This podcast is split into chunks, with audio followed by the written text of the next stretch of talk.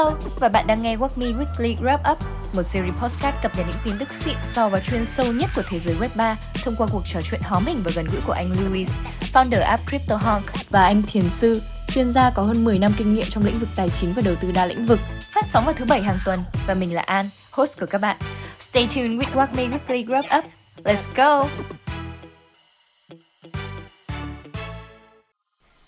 Chào mừng các bạn đã quay trở lại với wrap up số đầu tiên của năm 2023. Thay mặt cho team Walk An rất là cảm ơn vì các bạn thính giả đã cùng đồng hành với chúng mình trong suốt thời gian vừa qua. Và với số đầu tiên của năm nay, An sẽ lại cùng với hai vị khách mời quen thuộc, anh Louis và anh Thiền Sư, sẽ cùng review lại những cái tiêu điểm nổi bật của năm 2022.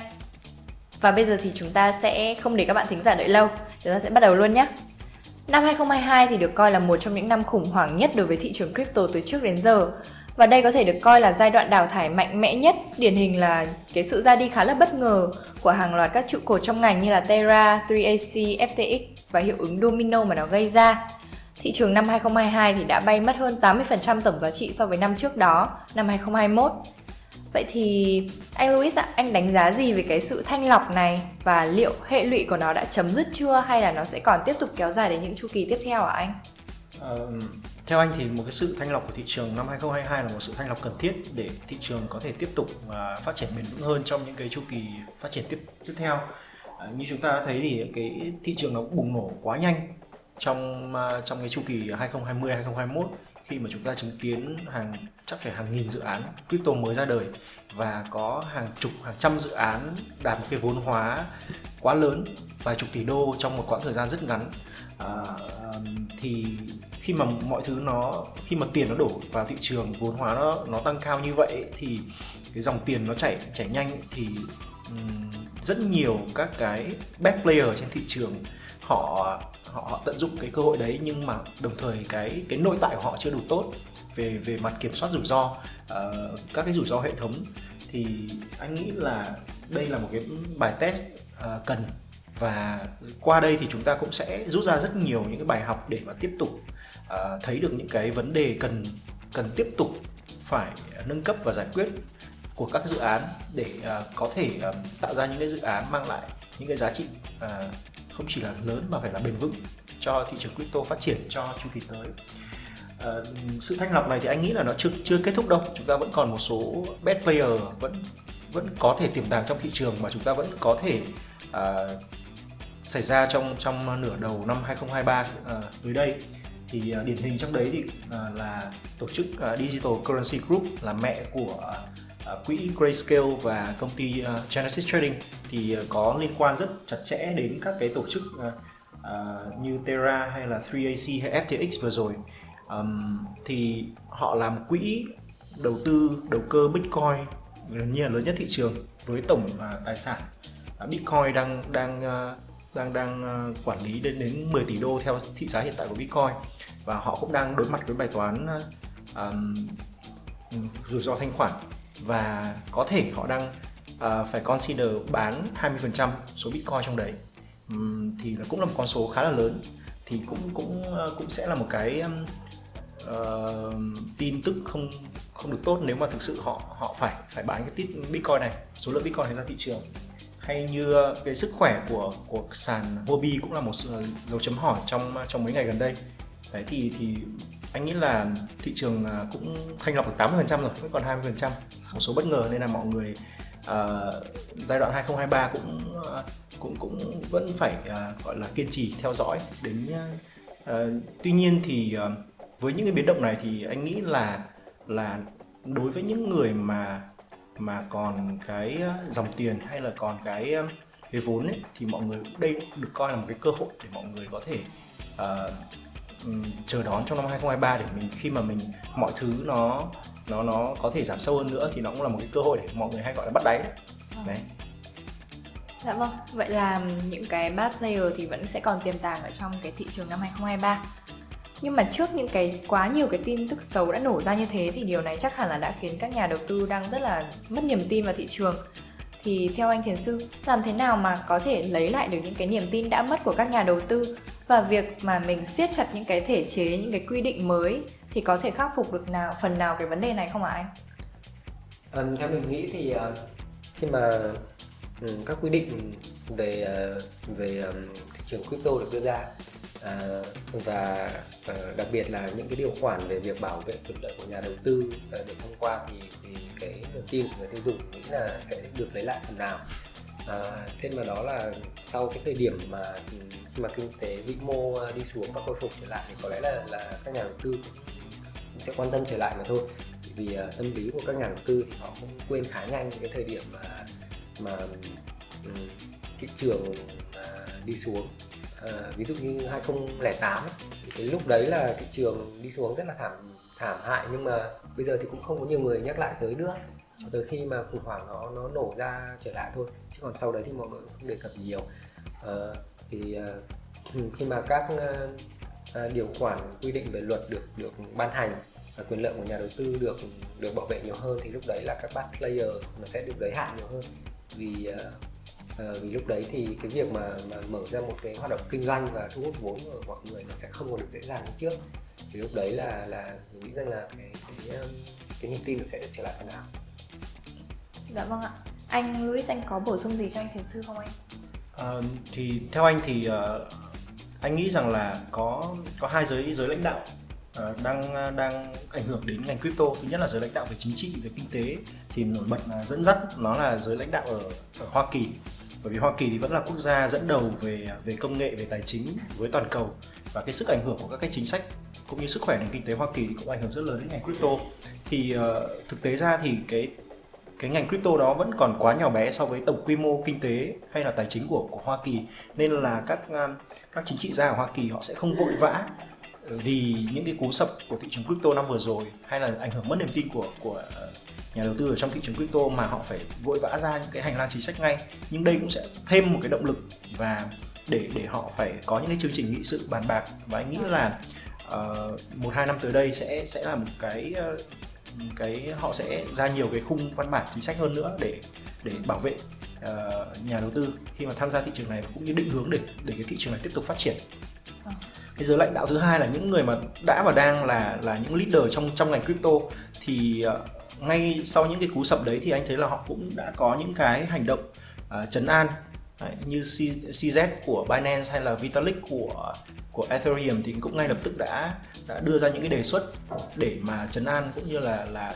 giúp mọi người có lòng tin hơn với với crypto. Họ nói rằng là cái những cái cú sụp đổ vừa rồi thì nó là vấn đề của các bad player thôi vấn đề của con người của các dự án đấy thôi chứ không phải vấn đề của công nghệ crypto đấy và họ cũng tiên phong dẫn dắt toàn ngành đặc biệt là những cái sàn giao dịch uh, uh, tài chính lớn là cần phải uh, uh, minh bạch công khai cái uh, tiền uh, tiền tiền gửi của khách hàng. Đấy thì thì uh, cũng một phần nào đấy đã đã giúp gọi là thị trường ổn định lại niềm tin. Có nghĩa là vậy. Vâng.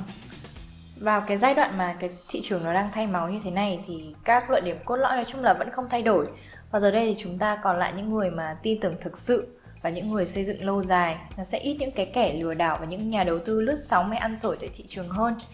thì theo các chuyên gia nhận định là cái chu kỳ vừa rồi là một cái thời điểm tuyệt vời để xây dựng nền tảng và củng cố sự phát triển cho giai đoạn bull run sắp tới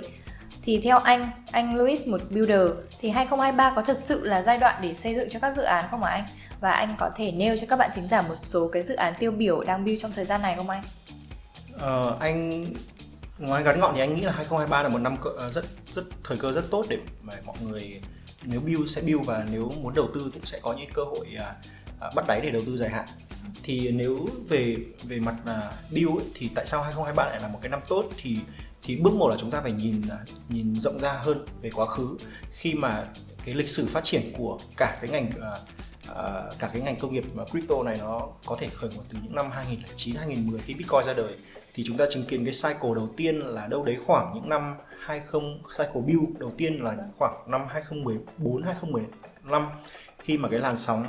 các cái blockchain ra đời như Ethereum, Litecoin, Ripple vân vân. Đợt đấy là là ờ, cũng có rất nhiều sàn giao dịch. Thì thì cái cycle đầu tiên đấy họ tập trung vào một là phát triển uh, các cái sàn giao dịch sàn giao dịch để mà mọi người có thể thuận tiện trao đổi các cái đồng Bitcoin hay là gọi vốn ICO cho các cái dự án blockchain mới uh, mang tính nâng cấp hơn so với Bitcoin. Bởi vì cái giới hạn là Bitcoin uh, không áp dụng được cho quá nhiều các cái lĩnh vực kinh tế khác nhau ngoài cái việc lưu trữ giá trị tài sản. Thế thì đấy là cái cycle đầu tiên. Đến cái cycle thứ hai là cycle 2018 2019 cái mùa build đấy thì uh, Ethereum đâu đấy đã đã đâu đấy đã gọi là một leader của ngành về về công nghệ và về tiên phong về câu chuyện smart contract. Thì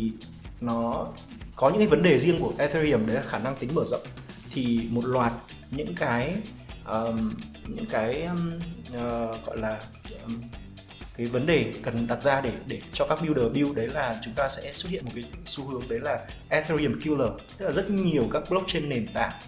gọi là tốt hơn vượt trội hơn mạnh mẽ hơn Ethereum ra đời năm đấy. Thì chúng ta chứng kiến một loạt đúng không? Vâng. là Polkadot này là Solana, Near, Polygon, Avalanche vân vân rất nhiều à, và có một uh, xu hướng nữa đấy là có có một uh, xu hướng nữa đấy là chúng chúng ta build tiếp tục build trên Ethereum uh, những cái ứng dụng như DeFi như là NFT hay là các giải pháp mở rộng cho Ethereum chứ không phải đi build một cái blockchain khác ngoài Ethereum. Thì chúng ta có chứng kiến một loạt các layer 2 trên Ethereum. Thì đấy là uh, và đến chu kỳ này thì tại sao năm nay anh nghĩ lại là một cái cycle tiếp theo? Bởi vì là những cái những cái rủi ro hay những cái vấn đề những cái problem của thị trường nó bộc lộ ra trong 2022 nó chính là cái tiền đề để để đầu vào. Chúng ta cần giải quyết những vấn đề đó. Và hàng loạt cái vấn đề nó nó nó nở rộ ra ấy, thì chúng ta lại càng có nhiều cái ý tưởng hoặc là nhiều cái thực tiễn để chúng ta giải quyết. Và đó cũng chính là cái động lực để để mọi người build. Khi mà mọi người tiếp tục là uh, các cái vấn đề nổi cộm của thị trường hiện nay như tính minh bạch À, của các sàn giao dịch hay là uh, các cái sản phẩm uh, tài chính phi tập trung những cái sàn DEX vẫn chưa thực sự uh, uh, gọi là phổ biến uh, các cái ví hay là các cái dự án vẫn chưa có cái dòng doanh thu quá là um, ổn định đấy là những cái vấn đề đặt ra cho lớn đặt ra cho cho builder và đấy sẽ là cái uh, anh nghĩ là cái cái cycle này tiếp theo thì các cái builder sẽ tập trung giải quyết các vấn đề đó. À. Vâng em cảm ơn anh vì những cái view rất là chi tiết về ba cái cycle cho các bạn thính giả của Gagmi. Chu kỳ nào thì cũng có sự phát triển so với những chu kỳ trước và kèm theo đó thì lại cũng là những cái vấn đề phát sinh. Tuy nhiên thì trong khó khăn thì lúc nào cũng sẽ có những cái cơ hội. Và ở chu kỳ tiếp theo thì mong là chúng ta sẽ giải quyết được vấn đề rủi ro hệ thống ở chu kỳ này. Và một trong những dự án mà dẫn dắt thị trường phát triển trong suốt những cái cycle vừa rồi thì chúng ta sẽ không thể không kể đến Ethereum. Và The Merge thì là một bản cập nhật kỹ thuật lớn nhất được thực hiện trong 6 năm và bây giờ thì nó được triển khai thành công. Những người mà không chuyên thì có thể là không đánh giá cao cái số tiền còn lại để xây dựng trên lộ trình tích cực của nhóm cốt lõi Ethereum. Nhiều bản phát hành tiếp theo này thì sẽ đến nhanh hơn và có thể được xử lý lặp lại nhiều lần hơn so với The Merge. Thì bây giờ em sẽ nhờ anh thiền sư giải thích qua về cái cơ chế của bản cập nhật này và vì sao nó lại được mọi người ở trong ngành kỳ vọng đến như vậy ạ? À, bản cập nhật sắp tới của Ethereum mà mọi người đang kỳ vọng là sẽ diễn ra vào tháng 3 thì ờ, có ờ, được đặt tên là Shanghai à, được đặt tên là uh, Shanghai Hard Fork. Thì uh, trong cái bản cập nhật này uh, Ethereum uh, hệ thống Ethereum sẽ tạo ra được một cái cơ chế để có thể hỗ trợ những người dùng uh, sử dụng cái cái đồng Ethereum mà họ stake lên hệ thống một cách linh hoạt hơn. À, và họ họ cái cơ chế này là uh, liquid staking derivative à, nói một cách đơn giản thì bây giờ khi mà bạn gửi tiền vào ngân hàng thì uh, cái số tiền đấy là là bạn không còn được sử dụng nữa. À, tuy nhiên là uh, hệ thống Ethereum sẽ có thể đưa ra một cái tài sản nào đó để bạn có thể uh, đem đi bạn sử dụng. Ví dụ như uh, Ờ, ở trên hệ thống LDO ấy, uh, Lido Network thì khi mà bạn stake Ethereum họ có thể in ra một đồng tượng trưng giả sử như là ST ETH chẳng hạn. Và rồi bạn có thể đem cái đồng đấy để bạn dùng vào làm một việc khác. Thì như vậy thì, thì nó sẽ tạo nên một cái dòng thanh khoản mới cho cho thị trường dựa trên cái tài sản mà bạn đã khóa lại. Um, những cái điều này thì ờ, nó sẽ là một tin khá là thuận lợi cho DeFi. Cộng thêm một điểm nữa đó là cái rủi ro về việc mà bạn à, stake lên trên hệ thống nó cũng nó cũng được giảm thiểu. Thay vì là bạn gửi một số tiền lớn và rồi sau đấy nhiều tháng bạn mới có thể rút được. Bây giờ thì thì cái khoảng thời gian đấy là bạn à, ừ, à, cái khoảng thời gian đấy nó được giảm xuống à, rất là nhiều. À, thông qua cái việc là bạn có thể sử dụng cái liquidity staking để bạn làm việc khác. Thì um, nó mở ra được một cái cơ hội lớn và và mở ra được những cái khả năng rằng là sẽ có nhiều các protocol khác những giao thức khác sẽ được xuất hiện để tận dụng cơ hội này. Bản thân trong năm 2020 và 2021 thì cái làn sóng này cũng đã xảy ra rồi. Tuy nhiên là nó xảy ra một cách không chính thức và nó dựa trên ờ, và nó được xảy ra ở trên khá nhiều là ở trên chứ còn ở trên Ethereum thì nó nó nó, nó chưa chính thức à, cho nên là bây giờ khi mà bản cập nhật này à, được cập nhật lên thì có thể là thị trường sẽ có một cái làn sóng nào đó. Và, và cụ thể thì chúng ta đã nhìn thấy được là, là những cái đồng coin mà liên quan tới cái cái bản cập nhật này đều đã tăng giá. Ví dụ như LDO thì đã tăng tới khoảng 70 phần trăm rồi. À, và còn một số dự án mà, mà vốn hóa nhỏ thì cũng đã tăng khá nhiều có thể tăng gấp đôi thậm chí là hơn rồi. À, và sau bản cập nhật này thì Ethereum sẽ tiến đến những cái uh, uh, nâng cấp quan trọng hơn rất là nhiều ví dụ như là sharding. Thì uh, khi mà sharding được thực hiện thì mọi người có thể hình dung rằng là cái cái công việc uh, uh, xử lý um, cái cái luồng dữ liệu của hệ thống Ethereum sẽ được giảm tải rất là nhiều. Bằng cách là uh, thay vì một người uh, hoặc là một mạng lưới hoặc là một hệ thống phải xử lý um, một giao dịch lớn ví dụ như là uh, 100 cân đi thì cái khối lượng 100 cân đấy sẽ được bổ ra có thể là uh, bổ ra thành 10 lần. Thì mỗi khối lượng chỉ còn 10 cân thôi và 10 người uh, nhỏ hơn có thể thực hiện được. Thì đấy là cơ chế sharding. Nó tạo ra việc là rất nhiều những cái người dùng hoặc là những cái um, bên đầu tư nhỏ lẻ hơn có thể tham gia vào thị trường để hỗ trợ hệ thống. Thì cái uh, những cái bản cập nhật này nếu mà được đưa ra thì cái việc mà sử dụng DeFi hoặc là việc uh, À, đưa ứng dụng của Ethereum vào vào trong thực tế sẽ được uh, mở rộng ra rất là nhiều nó giải quyết cái bản về scalability của hệ thống.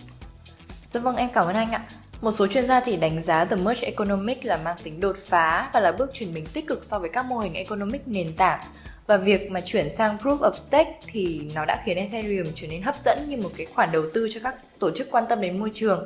thì theo anh Louis thì đây có phải là một cái lý do mà khiến cho The Merge nó sẽ trở thành một điểm sáng trong năm 2023 không ạ anh? Ừ, anh nghĩ là có. À, chúng ta có thể thấy là có một cái trào lưu đấy là Ethereum killer, các blockchain uh, muốn xoán ngôi của Ethereum thì uh, bây giờ à, bởi vì trước khi uh, Ethereum chuyển sang cái proof of uh, proof of stake thì uh, rất nhiều các cái mạng khác họ đánh vào một cái điểm yếu của Ethereum đấy là tính mở rộng cũng như là tốn quá nhiều cái năng lượng gọi là à, để mà đào, máy đào giống như cái hệ thống của Bitcoin. Và à, nhưng mà sau khi cái The Merge mặc dù là rất chật vật để để làm và bị delay cũng phải đâu đấy lộ trình đâu đấy phải 6 tháng hay hay một năm gì đó thì thì cuối cùng nó cũng đã thành công. Tuy nhiên thì đây chưa phải là điểm à, đây mới chỉ là điểm bắt đầu thôi nó chưa phải điểm kết thúc của e- Ethereum. Uh, cái quan trọng hơn của The Merge anh nghĩ là nó là nó là cái điểm để uh, bắt đầu trong một cái chu trình phát chu trình phát triển mới của Ethereum để nó nâng cao cái tính scale của Ethereum lên. Mọi người cứ kỳ vọng là sau The Merge thì cái phí giao dịch của Ethereum nó sẽ giảm xuống. Khi mà phí phí giao dịch đâu đấy trong cái mùa peak của Ethereum năm 2021 nó lên đến phải maybe là 50 đô một một giao dịch kể cả một giao dịch của em chỉ có thể là vài chục đô hay đến vài nghìn đô thì phí giao dịch cũng rất là cao. Thế thì mọi người cứ kỳ vọng là là sau the merge thì phí giao dịch đã giảm xuống. Thực ra thực tế ra thì chưa phải. The merge nó mới chỉ chuyển cái cơ chế đồng thuận của ethereum Uh, như em nói đấy là câu chuyện là giảm được cái ảnh hưởng đến môi trường bởi vì là thay thế toàn bộ cái hệ thống máy đào uh, của Ethereum bằng uh, bằng bằng những cái máy móc nó nó nó nó dễ dàng tiếp cận hơn và mọi người chỉ cần là stake cái đồng Ethereum ở trên những hệ thống máy máy móc thông dụng của chúng ta dùng thôi chứ không phải à, đầu tư quá nhiều hệ thống máy móc nặng tốn chi phí cũng như là chạy chạy điện quá quá lớn à, công suất quá lớn. Uh, tuy nhiên thì cái The Merge nó chưa tác động quá nhiều đến cái chi phí giao dịch cũng như tính mở rộng của Ethereum à, mà chúng ta sẽ phải chờ tiếp theo. Trong cái lộ trình phát triển tiếp theo của Ethereum thì nó có đâu đấy phải 6 cái chu chu kỳ tiếp theo phát triển của uh, của Ethereum đã được vạch ra anh nghĩ là cái lộ trình này phải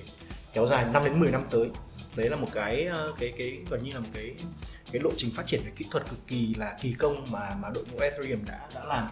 Thì sau đây anh nghĩ một năm tới chúng ta mới chờ đón một cái câu chuyện đấy là một cái bản tiếp theo sau the merge nó gọi là the search.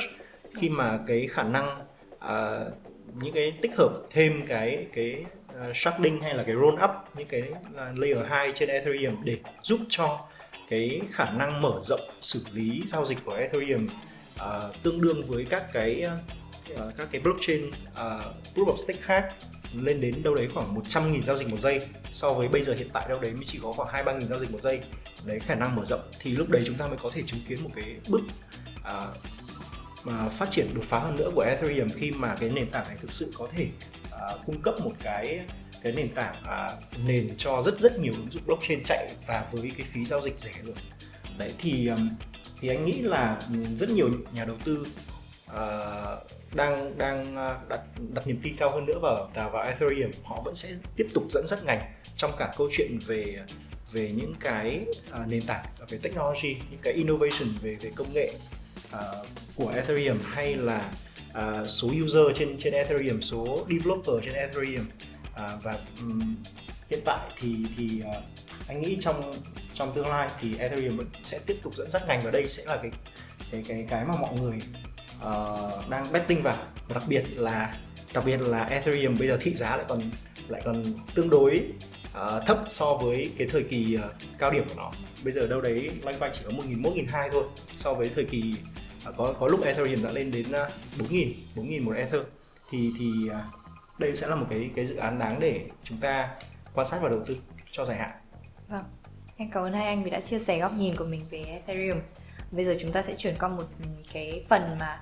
thật ra là mình cũng khá là ít đề cập ở trên podcast của WAPME đấy chính là phần Bitcoin mining và CBDC thì không biết anh có quan tâm đến phần này không anh? À, anh cũng có để ý thôi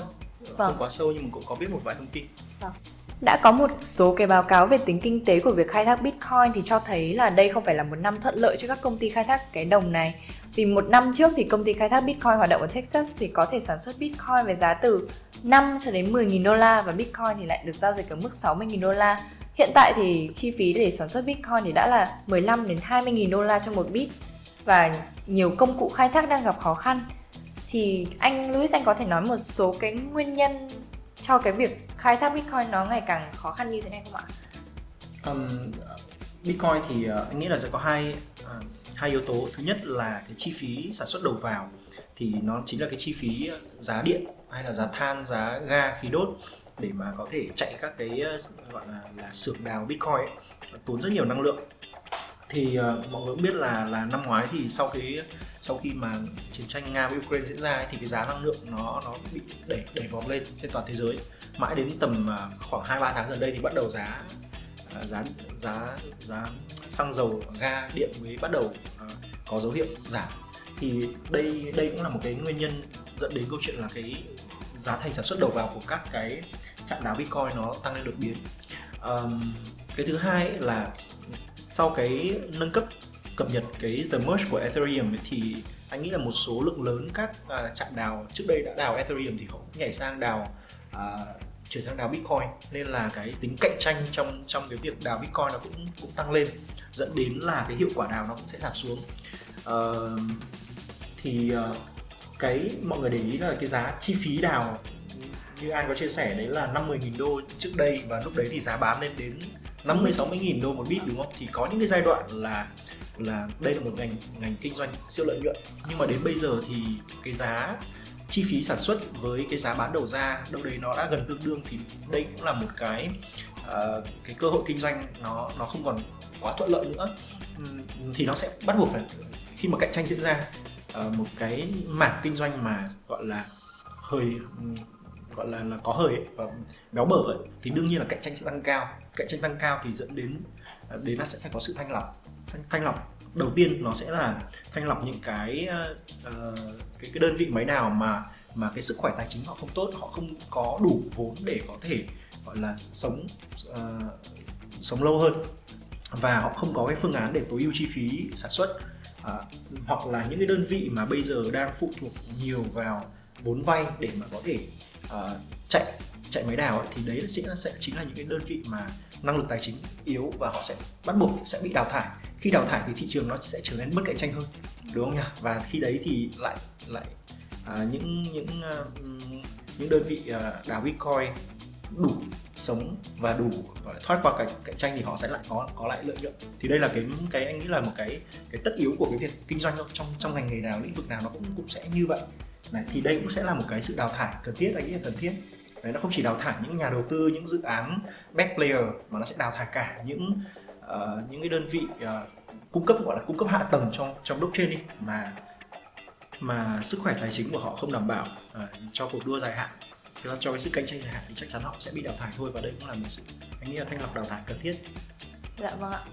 Vậy chúng ta sẽ đến với à, CBDC thì có thể năm 2022 là năm có thể nói năm 2022 là năm của CBDC khi mà nhiều nước bắt đầu thử nghiệm và triển khai CBDC cho đất nước mình và việc thử nghiệm cho đất nước của mình thì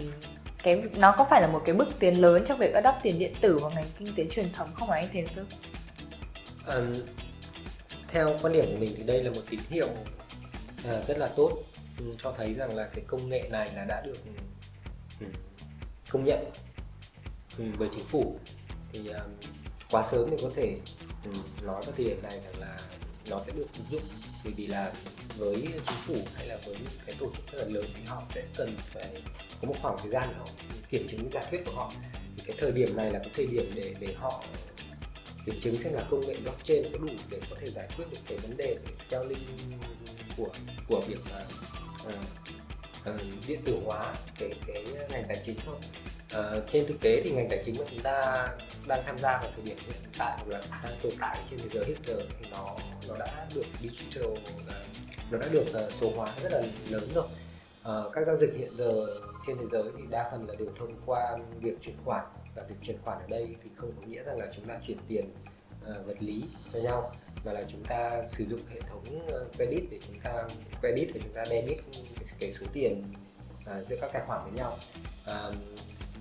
tuy nhiên là hiện tại thì trong cái ngành ngân hàng ấy, thì cái việc mà sử dụng cái cái cơ chế credit này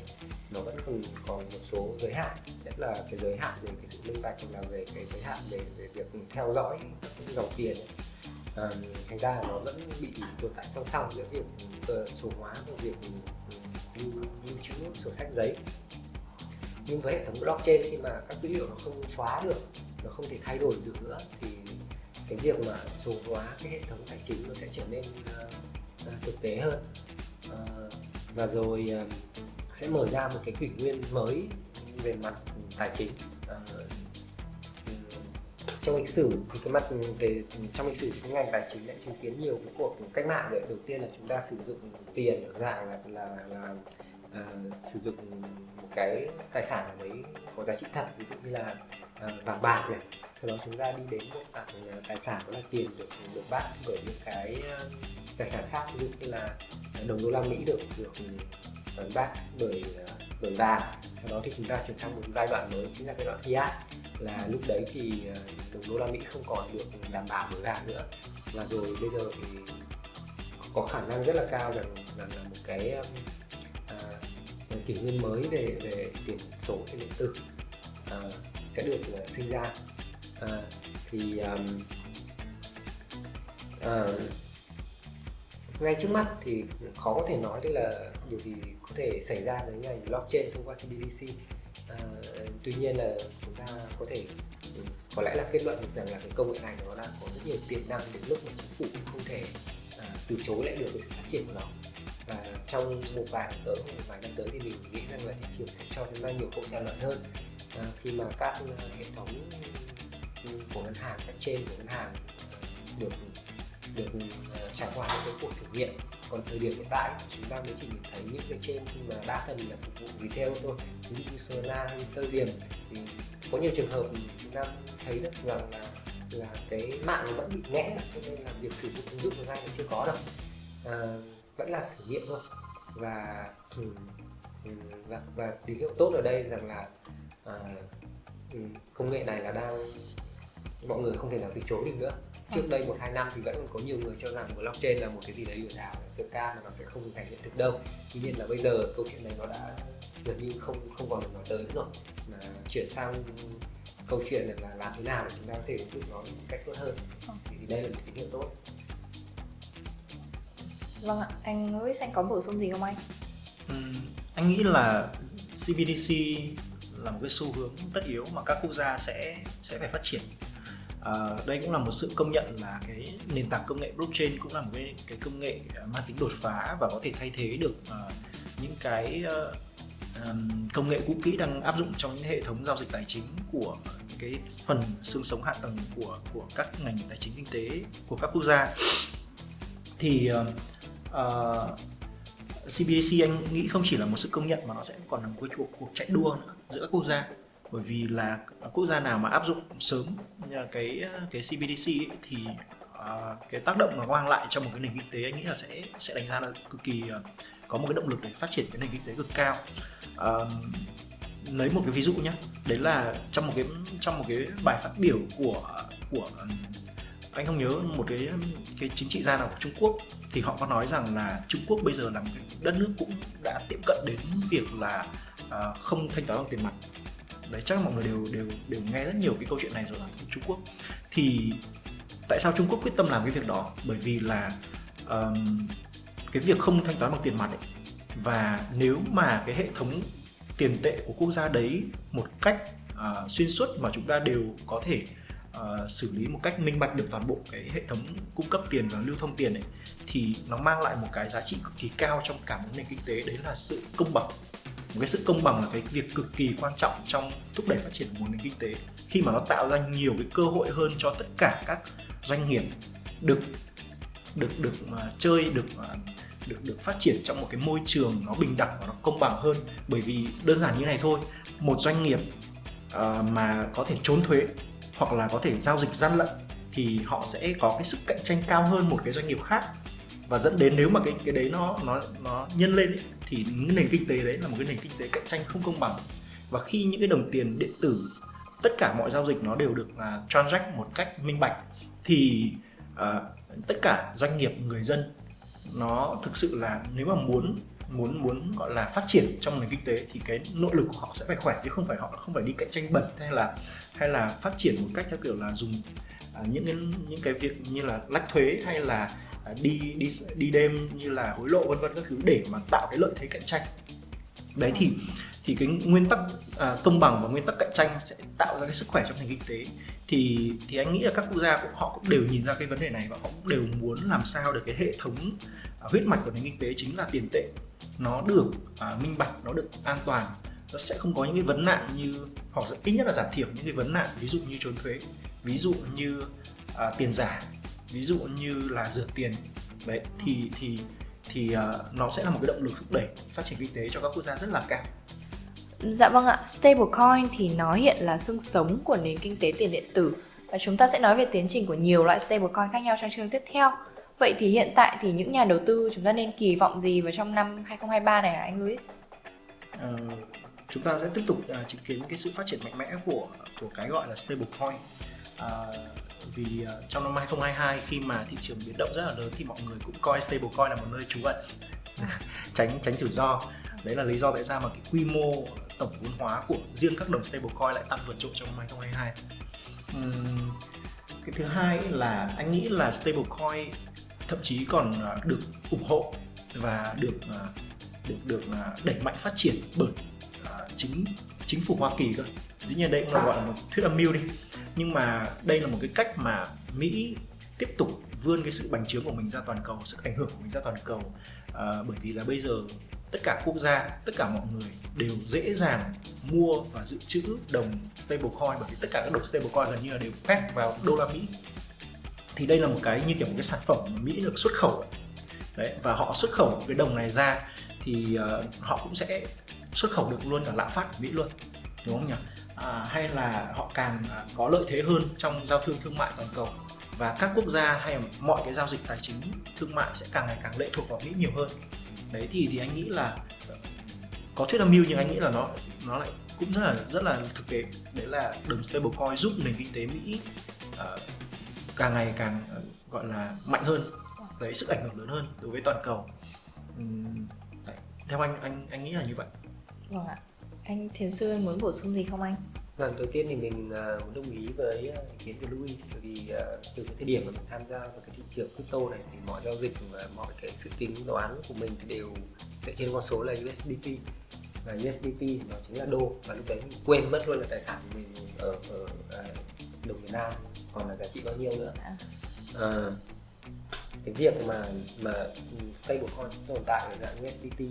chứng tỏ cho thấy rằng là cái sự ảnh hưởng của cái đồng tiền đô lên thị trường nó lớn đến mức nào.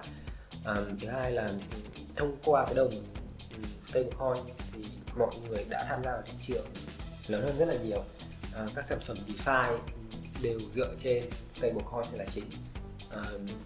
à, và trong năm 2020 2021 thì còn rất nhiều những cái giao thức những cái sản phẩm đã được đưa ra để làm sao mà tận dụng uh, được cái ờ, nguồn tiền của thị trường thông qua stablecoin ngoài USDT ra thì thì hai năm vừa rồi chúng ta cũng có thấy là một số dự án cũng cũng đã nhằm nhe và hướng tới việc là phát hành những cái đồng stablecoins khác uh, mà được phép bởi bởi những tài sản khác. Uh, mặc dù là chưa có dự án nào thực sự thành công nhưng mà cho thấy rằng là sự quan tâm của thị trường nó vẫn vẫn đang có rất là lớn. Và gần đây thì uh, ngoài USDT thì có một số đồng stablecoin mà vẫn đang tồn tại ví dụ như là đồng Frax đồng đấy thì một phần là được phép bởi USD giá trị của đồng đô và một phần là được phép bởi những cái um, giá trị khác. Đó là nửa tập toán và nửa là được phép. Um, à, hay gần đây thì có đồng đồng uh, đồng vàng. À, có thể hiểu rằng nó là stable gold nó là một đồng tượng trưng cho cho cho giá trị của vàng. À, thì nó cũng mở ra cơ hội cho những nhà đầu tư crypto có thể đầu tư sang, sang mảng commodities mà không cần phải thông qua quá trình chuyển đổi tài sản không phải cash out và cash in sang một thị trường khác. Um, và rồi sắp tới giả sử như là những cái trend như là GameFi xuất hiện đi thì uh, stablecoin nó sẽ làm cho cái sự adoption nó trở nên thực tế hơn. Uh, hồi xưa khi mà GameFi được đưa ra và và mọi người sử dụng cái khái niệm play to earn ấy, thì cái sự thưởng cái việc thưởng đồng tiền hoặc là thưởng thưởng uh, về mặt tài chính cho người dùng là thông qua các đồng đồng uh, một cái đồng nào đấy. Và cái đồng đấy thì thì sẽ được mất giá sẽ bị mất giá khá là nhanh. Và không ai người ta muốn rằng là người ta bỏ công sức ra, ra chơi và xây dựng một cái nhân vật uh, mà sau đấy giá trị của nó bị mất giá cả. Uh, thì đấy chính là lý do mà GameFi vào thời điểm đấy đi xuống. Uh, game mình sẽ gọi cái đấy là GameFi 1.0 đi. Và nó được dựng lên bởi Play to Earn là chính nhưng theo như mình nghĩ thì sắp tới thì GameFi nó sẽ hoàn thiện hơn. À, nó sẽ có những cái tựa game mà nó mà gameplay nó vẫn hay được như game vẫn hay hiện giờ. Và rồi được tích hợp thêm công nghệ NFT hay là những cái giao thức di chuyển à, giao dịch của crypto vào thì nó sẽ lúc đấy thì GameFi nó thực sự là bắt đầu. Thì thì cái quá trình đấy cần cần phải có stablecoin thì mình nghĩ rằng nó mới khả thi được chứ không là nó sẽ không hiệu quả à, đó, thì sắp tới sẽ có rất nhiều những cái cơ hội mà mình đã nhìn thấy. Ví dụ như GameFi, DeFi hay là SocialFi thì, thì chúng ta vẫn cần một cái cầu nối để uh, đưa tài sản uh, ảo với cả sang tài sản thật ngược lại. Thì nếu như không có stablecoin thì quá trình này sẽ không mình nghĩ là không không thể thành công được. Cho nên nó nó là một điều bắt buộc phải xảy ra. Ừ. và bản thân CBDC thì nó cũng là cũng là stablecoin Ừ, sự khác nhau ở đây rằng là CBDC là stablecoin được chính phủ phát hành ra và được bảo lãnh của chính phủ. Ừ, cho nên là là cái cái lĩnh vực stablecoin nó rất là lớn và nó rất là quan trọng. Và trong năm 2020 2021 thì Mỹ cũng đã báo cáo có những cái báo cáo về về cái điện tử. Trong đó thì đến 50 phần trăm cái báo cáo đấy là nói về stablecoin chứ họ cũng không lo sợ nhiều về các dự án khác mà họ rất quan ngại về cái stablecoin Yeah. Vâng vậy thì stablecoin thì đúng là xương sống của nền kinh tế tiền điện tử rồi. Và trong thời điểm mà kết thúc năm 2022 ấy, thì các builder trụ cột của thị trường như là Vgot hay là CZ thì đã nêu những cái nhận định cũng như là kỳ vọng của bản thân về thị trường trong năm tới. Và Vitalik thì cũng đã chia sẻ ba cơ hội lớn chưa được thực hiện hóa bằng crypto mà anh hy vọng sẽ đạt được bao gồm là thứ nhất là áp dụng ví tiền mã hóa trên quy mô lớn này, thứ hai là xây dựng stablecoin có tính kháng lạm phát và cuối cùng là gia tăng độ phổ biến của các ứng dụng xây dựng trên nền tảng Ethereum. Vậy thì còn với hai anh thì sao ạ? Theo hai anh thì năm tới lĩnh vực nào của Web3 sẽ được kỳ vọng phát triển ạ? Em sẽ mời anh ờ, uh, Louis trước. Đối với anh thì uh, thực ra cũng sẽ khó nói khi mà đưa ra một cái list uh, gọi là đầy đủ các cái các cái hướng phát triển trong ngành này bởi vì chúng ta sẽ chứng kiến anh nghĩ là có nhiều innovation và những cái đổi mới mà chúng ta nhiều bất ngờ chúng ta chưa biết ví dụ như cái giai đoạn cycle trước thì chúng ta chứng kiến một cái làn sóng về phát triển về GameFi uh, chóng nở và cũng sớm tàn. Tuy nhiên thì anh nghĩ là có thể uh, chu kỳ tiếp theo chúng ta lại thấy một cái innovation của của GameFi ở một thế hệ mới mà có những cái game nó thực sự đáng để chơi hay hay hay ho và áp dụng những cái công nghệ ờ, blockchain một cách bền vững hơn. Thay vì là chỉ là play to earn kiếm vào chơi để kiếm tiền những cái game game rác thì GameFi anh, anh nghĩ là vẫn có có cái hướng để phát triển. Thứ hai nữa là ờ, xuyên suốt những cái buổi mà chia sẻ với Wagmi thì anh cũng đặt niềm tin rất là cao vào cái sự phát triển tiếp theo của uh,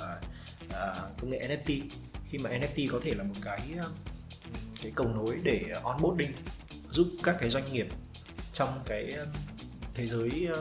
kinh tế web 2 uh, chuyển dịch sang thế giới web 3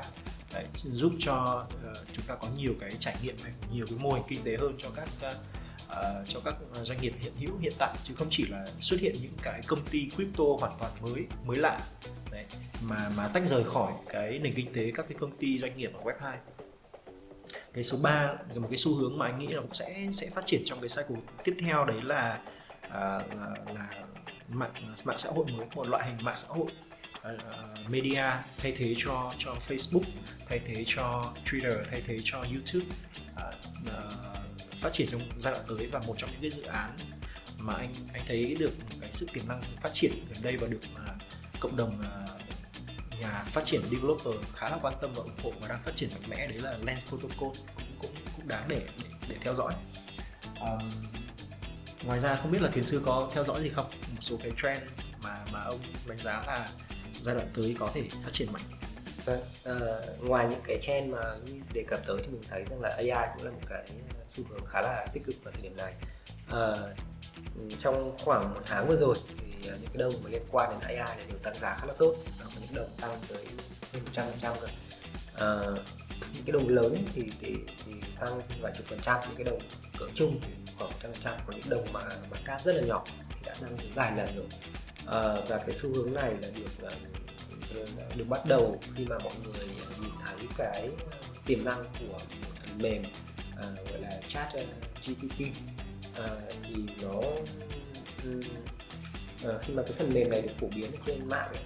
thì thì rất nhiều người đã lên sử dụng và mọi người rất thích và dường như rằng là rất nhiều công ty đang đang nhìn thấy cái tiềm năng của của AI và điểm này. Và gần đây thì báo chí cũng có nói tới rằng là cái công ty mà tạo ra cái phần mềm chat GPT là công ty OpenAI ấy, thì đang trong những cái cuộc nói chuyện có thể uh,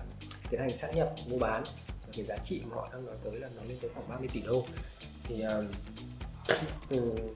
theo như quan sát của mình thì cái công nghệ AI thực ra là nó đã được sử dụng trong nền kinh tế từ khoảng 2 năm nay rồi. À, tức là sử dụng phổ biến ấy còn trước đấy thì đã, đã được sử dụng giải rác cái thời điểm mà mình đăng ký à, Binance vào hồi 2020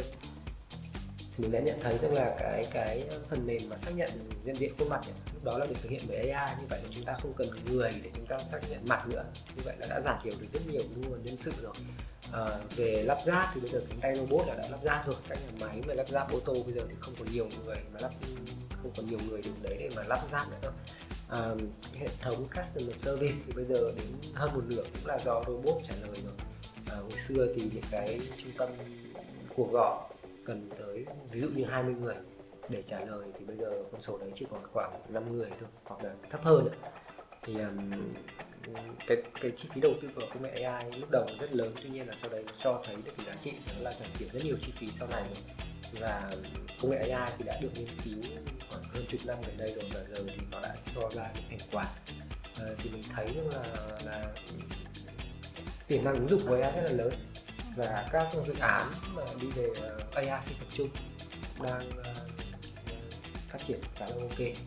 À, thì ờ, uh, AI mình nghĩ rằng là nó sẽ là một cái trend khá bền vững. Có thể là nó sẽ kéo dài năm 10 năm chứ nó không chỉ là một cái chu kỳ đâu. Thì để hoàn thiện cái hệ thống AI trí tuệ nhân tạo cần rất nhiều đóng góp của của toàn xã hội. À, ngoài ra thì mình cũng nghĩ rằng là một cái cái hệ thống DeFi có lẽ là nó sẽ được nâng cấp lên. À, có thể là nó sẽ hình thành một cái trạng thái live một trạng thái hybrid giữa truyền thống và, và phi tập trung. Ờ, mà cái trạng thái này thì cơ bản vẫn dựa vào phi tập trung thôi. Tuy nhiên là phi tập trung hiện giờ thì nó có rất nhiều vấn đề dành cho người dùng nó rất khó sử dụng. À, mọi người thì không quen với việc là tự quản lý tài sản của họ à, thường thì họ thích là có một cái cơ chế nào đấy để để quản lý. Chính vì thế họ mới dùng cái cái dịch vụ là trusted service hay đại khái là dịch vụ ủy thác. Bản thân việc chúng ta gửi tiền cho ngân hàng cũng là một dịch vụ ủy thác rồi. Thì um, um,